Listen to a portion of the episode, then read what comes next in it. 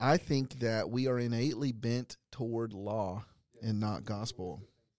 We we love the list, man. Just give me the thing to do. Tell me what I'm supposed to do, and it would be easy to read the sermon that way. Um, do these things. Don't do these things. It's just inherent to our human nature to think that if we do, then we'll live. Um, and so we need to recognize that that is not fundamentally what Jesus is doing. The sermon.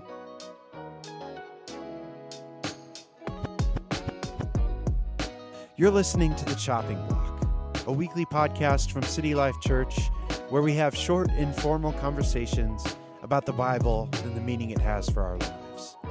If you didn't get the chance to catch last week's sermon, I'd recommend going back and giving it a listen so that you can pick up with us where the sermon left off. We're on, We are officially on. on, And live. we- Andy, Andy Adkison, you are now a four-time Super Bowl champion. How good does it feel? We're in the golden How long have you been a Chiefs fan? Man, I've been a Chiefs fan for a very long time. So, but you might only be a three-time champion, actually. If, Uh, yeah, the first Super Bowl that we won, I was, Was not born. was it 85? Wasn't it 80s? No, it was in the '60s. Okay, okay. Well, anyways, big week, fun week.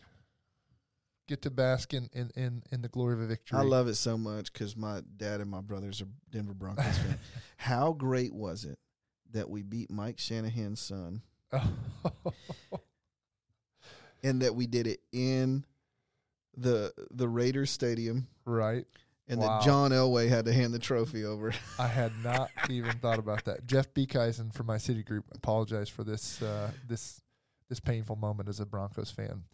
Well, we are back in the chopping block to discuss this week's sermon, which really was kicking off while we're kind of almost in a mini series within a large series. We're in the, the Gospel of Matthew, and now we're going to focus on the Sermon on the Mount for a while. And uh, Gonna be here for a bit. this is this is going to be a journey, a really fun journey and powerful, and also one we need to approach the right way. And so, you know, you started almost with a caution about how uh, we approach the sermon, and, and I want to read a quote you read, which I thought was really helpful. It's from Daniel Doriani. Is that how you say his name? Indeed. He says regarding the Sermon on the Mount, among Jesus' teachings, it is perhaps the most beloved, the best known, the least understood, and the hardest to obey. Its attraction is obvious. And even that feels a little paradoxical, that quote to a to a sermon and to the Beatitudes, which we'll get into in a minute, that feel a little paradoxical. But but what why is the sermon both beautiful, beloved, so good, and also hard to understand, hard to obey, and, and maybe potentially uh, dangerous for us if we don't approach it the right way. Well, I think I also said in the sermon, quoting D.A. Carson, you know, like a text without a context is a pretext for a proof text. Right. Essentially, what he's saying is like, if you pull, if you pull any sentence out of the paragraph it's embedded in, if you pull any paragraph out of the page it's embedded in, uh, you can probably end up in a bad place. You can end up trying to make it say something it's not actually saying. You got to Yeah. root words in their context. Um, one of my professors in seminary used to always say, "Context is king." Yeah. Context is king, and so you you really have to discern the context. And what a lot of people want to do with the Sermon on the Mount is like, you know, pull it out of its context and make it a part of this anthology of great writings. You know, and and so it just becomes like a code of ethics. Yeah. These kind of you know uh, axioms for life. You know, these sort of proverbial teachings and sayings. Yeah. And we can't do that. You know, Matthew is telling us a story about Jesus, and he's he he starts by telling us that he is the long-awaited son of Abraham, son of David. You know that we we find we find the meaning of of this sermon in the story that he had been has been telling, and that he he will go continue to tell all the way until Jesus goes to a cross for our sins. And so, I mean, that's that's part of the challenge. There is to not just make it stand alone, but to root it in the context of the story that's being told about Jesus. But then we still have to answer the interpretive questions of what is Jesus doing Right. with the sermon? Right. Um, what is he trying to accomplish? And I think that we are innately bent toward law. Yeah. And just give us a list of things to do. We we love the list, man. Just give me the thing to do. Tell me what I'm supposed to do, and it would be easy to read the sermon that way. Right. Um, do these things. Don't do these things. It's just inherent to our human nature to think that if we do, then we'll live. Um, and so we need to recognize that that is not fundamentally what Jesus is doing with the sermon. Um, he's not saying if you do these things, then you can be part of the kingdom. Right. And we know that because it starts with his disciples sitting at his feet. Um, he's already called them to be his disciples. Um, there's this crowd has been attracted to Jesus because he's been healing um, and proclaiming, and and so he's gathering, and so he's not saying, "Hey, the way in is to do these things." He's saying, "Let me teach you about the kingdom. Let me tell you what it's like. Let me paint a picture for you." And so he's inviting us to live according to the kingdom, to be participants in the kingdom. Uh, but the same Jesus who teaches us these things dies on a cross to welcome us into the kingdom. And and we've already seen in chapter three that John is testifying he'll baptize you with the Holy Spirit and fire. Yeah. Um, and so, you know, we need the work of the Holy Spirit fundamentally to ever be able to do any of these things that Jesus is talking about. Uh, we can't we can't just do these things on our own. So we have to root it in its context to make sense of Right. it. We have to recognize what Jesus is doing. I think we said on Sunday, man, he's um, he's inviting us into a way of living, and he's painting a picture of what the rule and the reign of God is like. Here's what it looks like when God's kingdom comes in a life and in the world. That's really good. Here's what it looks like when God's kingdom comes in a life and in a world. And and kind of what you just said gets us really into the Beatitudes, which we started this week. The, we looked at the first four in verses three through six. And and you start with this word blessed, which you kind of pointed out is is is biblically it's wisdom wisdom language. It's flourishing language. It's happy. Happy is the one. We Psalm one. We struggle to know what to do with that word Right. because we don't have a great English equivalent. Um, like what is it? What is blessed? You know, and so you know sometimes we go with the word happy, but even our our use, our the way that we tend to use happy is pretty trite. Right. It's pretty circumstantial. That's not how the Bible's using that word. Um, it's more of a state of being. Mm-hmm. It's a way of living in the world, um, which is why you're saying it's wisdom language. Yes. There is a way of life that leads to to happiness. You know, Pennington, that I think I quoted a couple times in the sermon, says he thinks the best the best word to get at what blessed is communicating is flourishing. Um, that this is an invitation to a way of flourishing in the world. So if that's the case, and you kind of mentioned this on Sunday, but I think it's good for us to maybe uh, flesh out a little bit more. Is if if someone hears that definition of the word blessed, this is flourishing language. Flourishing is the one. Happy is the one. All of us have a view of what should come next. Mm-hmm. a view of maybe what we might call the good life. This is what uh, I'm I'm running after, and this is what if I attain, I'm in a good place. I'm happy. I'm flourishing. That looks different for a lot of different people, Right. Right. and we see that play out in our culture in a lot of different ways. And Jesus Oh, is yeah. really flipping that on its head. But maybe talk just for a minute about this kind of competing vision of the good life that that we all have. Oh, we all have a version of what goes at the end of that statement. You know, blessed are, blessed is the one who. We all have an answer to that. Um, it's a vision of the good life. I mean, we would naturally end that with like things like, flourishing are the wealthy.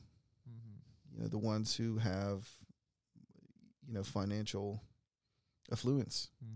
or flourishing are the secure, those who are like rooted and feel safe, or flourishing.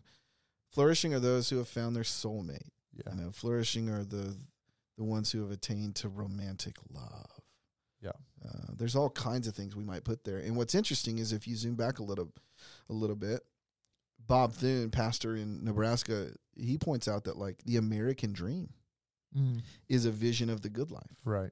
You know that um, it is it is conveying a vision for how to be happy. Um, and that story is being told in our culture over and over and over again. Um, this, these, and, and it's not. I'm I'm not saying all of that's bad, Right. but but right. you know the American dream ultimately is is really it's a vision of a kingdom of a way that the world could be and should be Right. You know life liberty and the pursuit of happiness you know George Washington had this vision of everyone being able to sit under his own shade tree and you know each have his own plot of land and be able you know the, this idea of individual freedoms Yeah. um and and what we're told whether we recognize it or not is that if the american dream is attained that you'll be happy Yeah. Well jesus is doing something similar there so what i'm i'm saying that to say this isn't anything new but jesus's vision for the way to flourishing is different Yeah. better it's better if we have ears to hear it doesn't sound better at first Right. I mean, yeah, because you you would think maybe in addition to some of the other statements you made, you know, blessed is the one or flourishing is the one who has it all together. Right. You know, the the influencer or the Instagram person who whose life they've got together, they they manage their time perfect, they have the perfect schedule, they do these things well. Right. They look the part. And then Jesus comes out the gate with blessed are the poor in spirit. Yeah, I mean our our cultural equivalent to to that is um blessed are those who have um oh, what's so, who have good self-esteem, Yeah. right? Blessed are those who have high self-esteem. Jesus says the opposite. Blessed are the poor in spirit. Mm-hmm. That's strange. Mm-hmm. That sounds really strange. I mean, it would have been shocking for anybody who is listening. Like nobody, nobody was expecting Jesus to lead out with that. Yeah. We- Especially, you know, if he starts with this like blessed language, the Makari, Makarios word, that was common. That wasn't surprising. But to finish that sentence with poor in spirit, they were like, what? Um, which for some of them probably sounded like good news. Like some of the people that were being attracted to Jesus were poor in spirit. Right. And so I'm sure it was super intriguing. Um, what, wow, what? But nobody was expecting it. So what is he doing? And we're going to talk about the second set. You could see people see them differently. Some like just see it as two sets. You have the first four beatitudes, and then you have the second four. And that I just read today that there's 30, 36 Greek words in each set. They're perfect. Like there's symmetry there, right? Or some people see it as three sets of three. So Yeah, and then the, what I was going to say is there's then the other guys reading was saying no, it's it's three, three, two, one. Like it's uh, like yeah, they break it up. right. But what is like just give us a general framework. What is Jesus doing with these ten or you know, then you have the additional one, but ten statements. I think some of what Jesus is doing as he begins here is to say if you if you think you're winning at the game of life, Yeah. maybe you're not. Another way of saying that is if if you're living for the kingdom of this world, you might be missing out on the kingdom of God. Mm. That's a word. That's a word. you know but if you've come to a place where you recognize hey this world ain't doing it for me in fact it's led me to a place of emptiness and brokenness Yeah. and i long for something more i long for something different i long for a different kind of a kingdom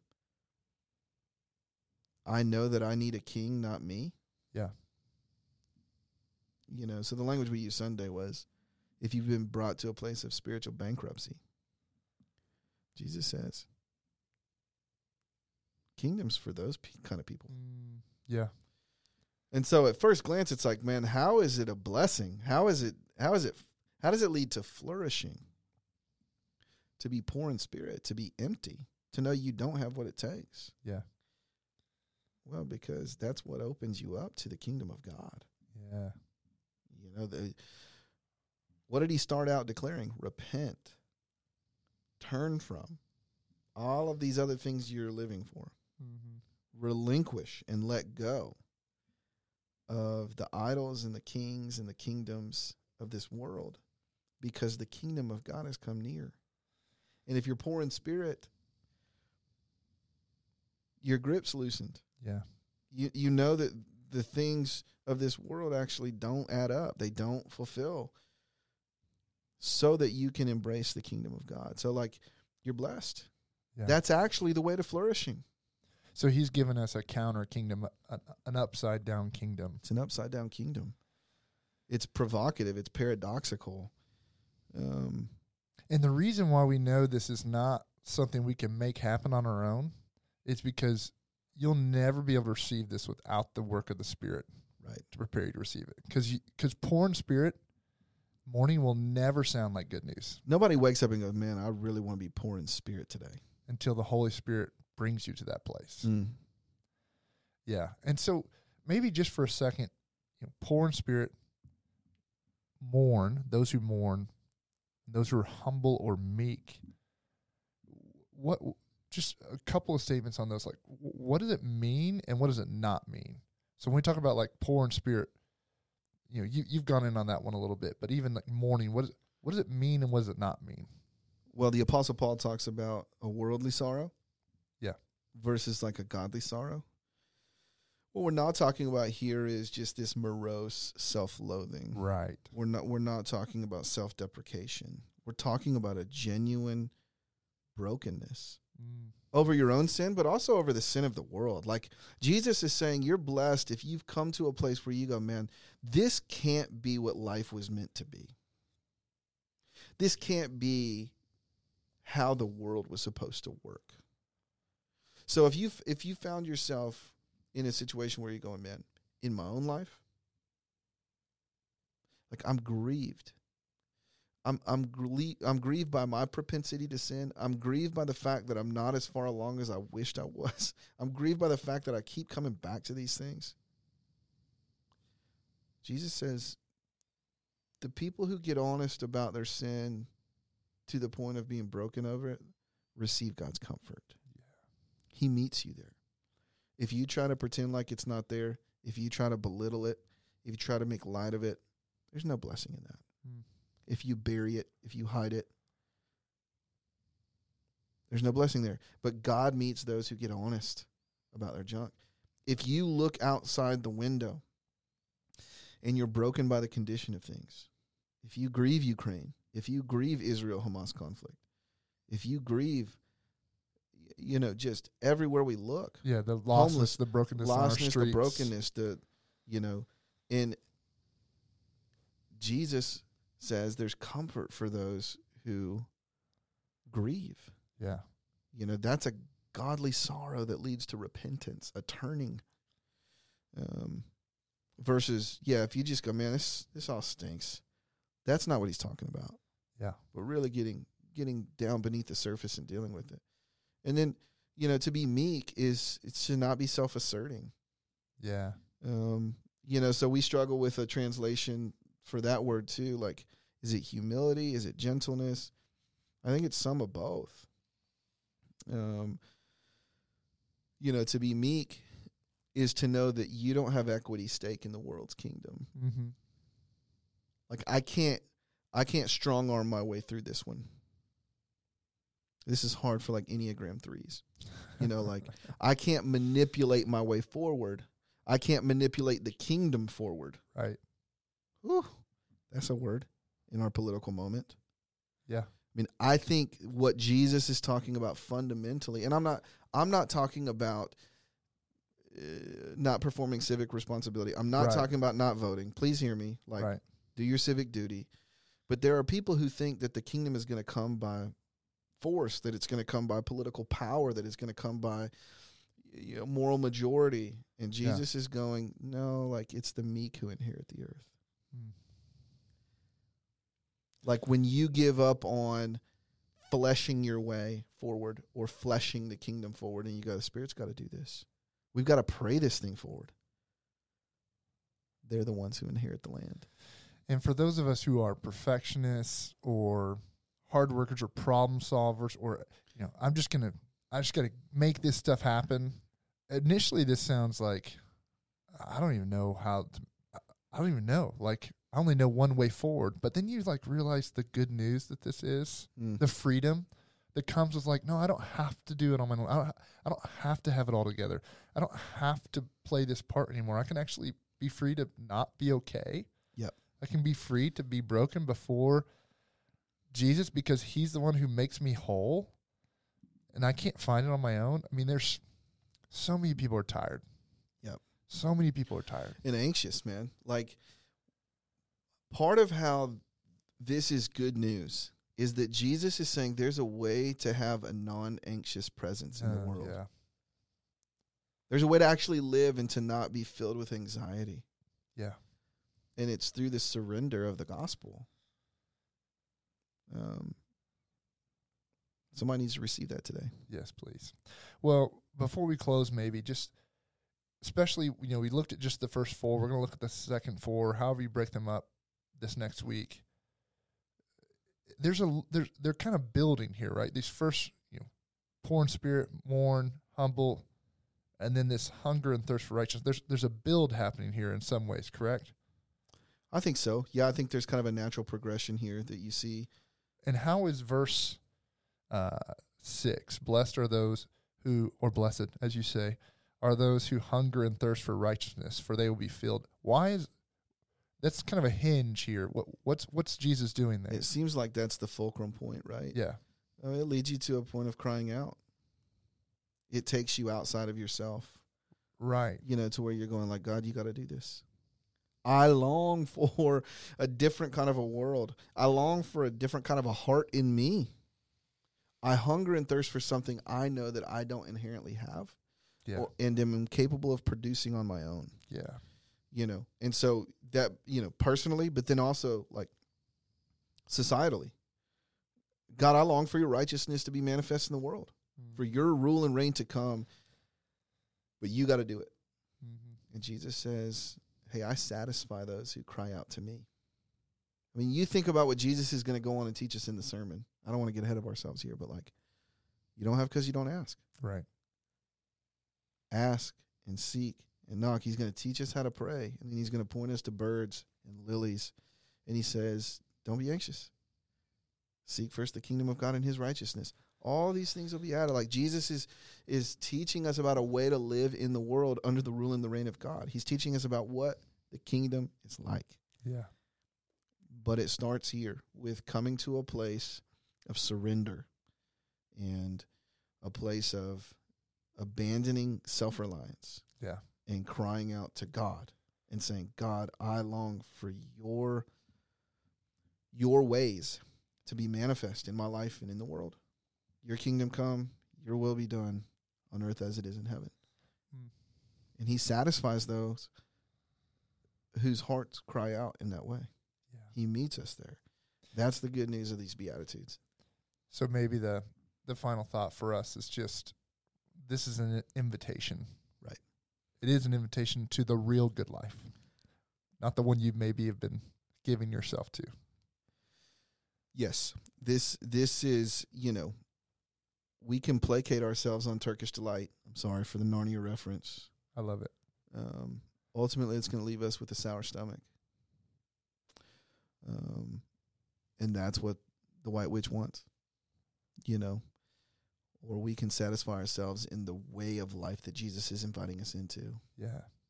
He's offering us Himself. He's the King of the kingdom. He's offering us a way of living in the world that actually leads to true satisfaction. Uh, but the way up is down. Yeah. Well, it's a good reminder for both of us this week, and I hope it's a good reminder for you, and maybe an invitation for you for the first time to really see yourself rightly and to see the world rightly. And if you struggle with that, I mean, I think it starts with like being still. Mhm. Be still before the Lord. Ask him to help you understand what it means to be poor in spirit, Yeah. what it means to to grieve your sin, to get beyond the general platitudes of "Oh yeah, I'm a sinner too," but to really go, man, no, uh, like let me name them. Yeah. Let me let me own it, and let it humble me, and and and help me to realize how little I have control and power, um, so that I'll yield Yeah. and, and and cry out to God, and He'll meet you there. That's right. Well, that's good, man. Your word's been really helpful this week, and I'm really excited to see what the Lord does on our Sunday mornings, but also in our city groups as we discuss the Sermon on the Mount over the next several months. So, man, thankful for you. Thanks for preaching. Yeah, it's gonna be good. It's a good text, bro. Yes, it is. We'll see you next week.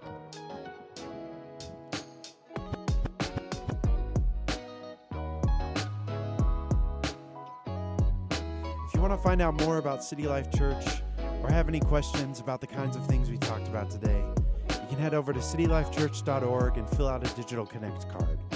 We'd love to reach out and stay in touch with you. Thanks for listening.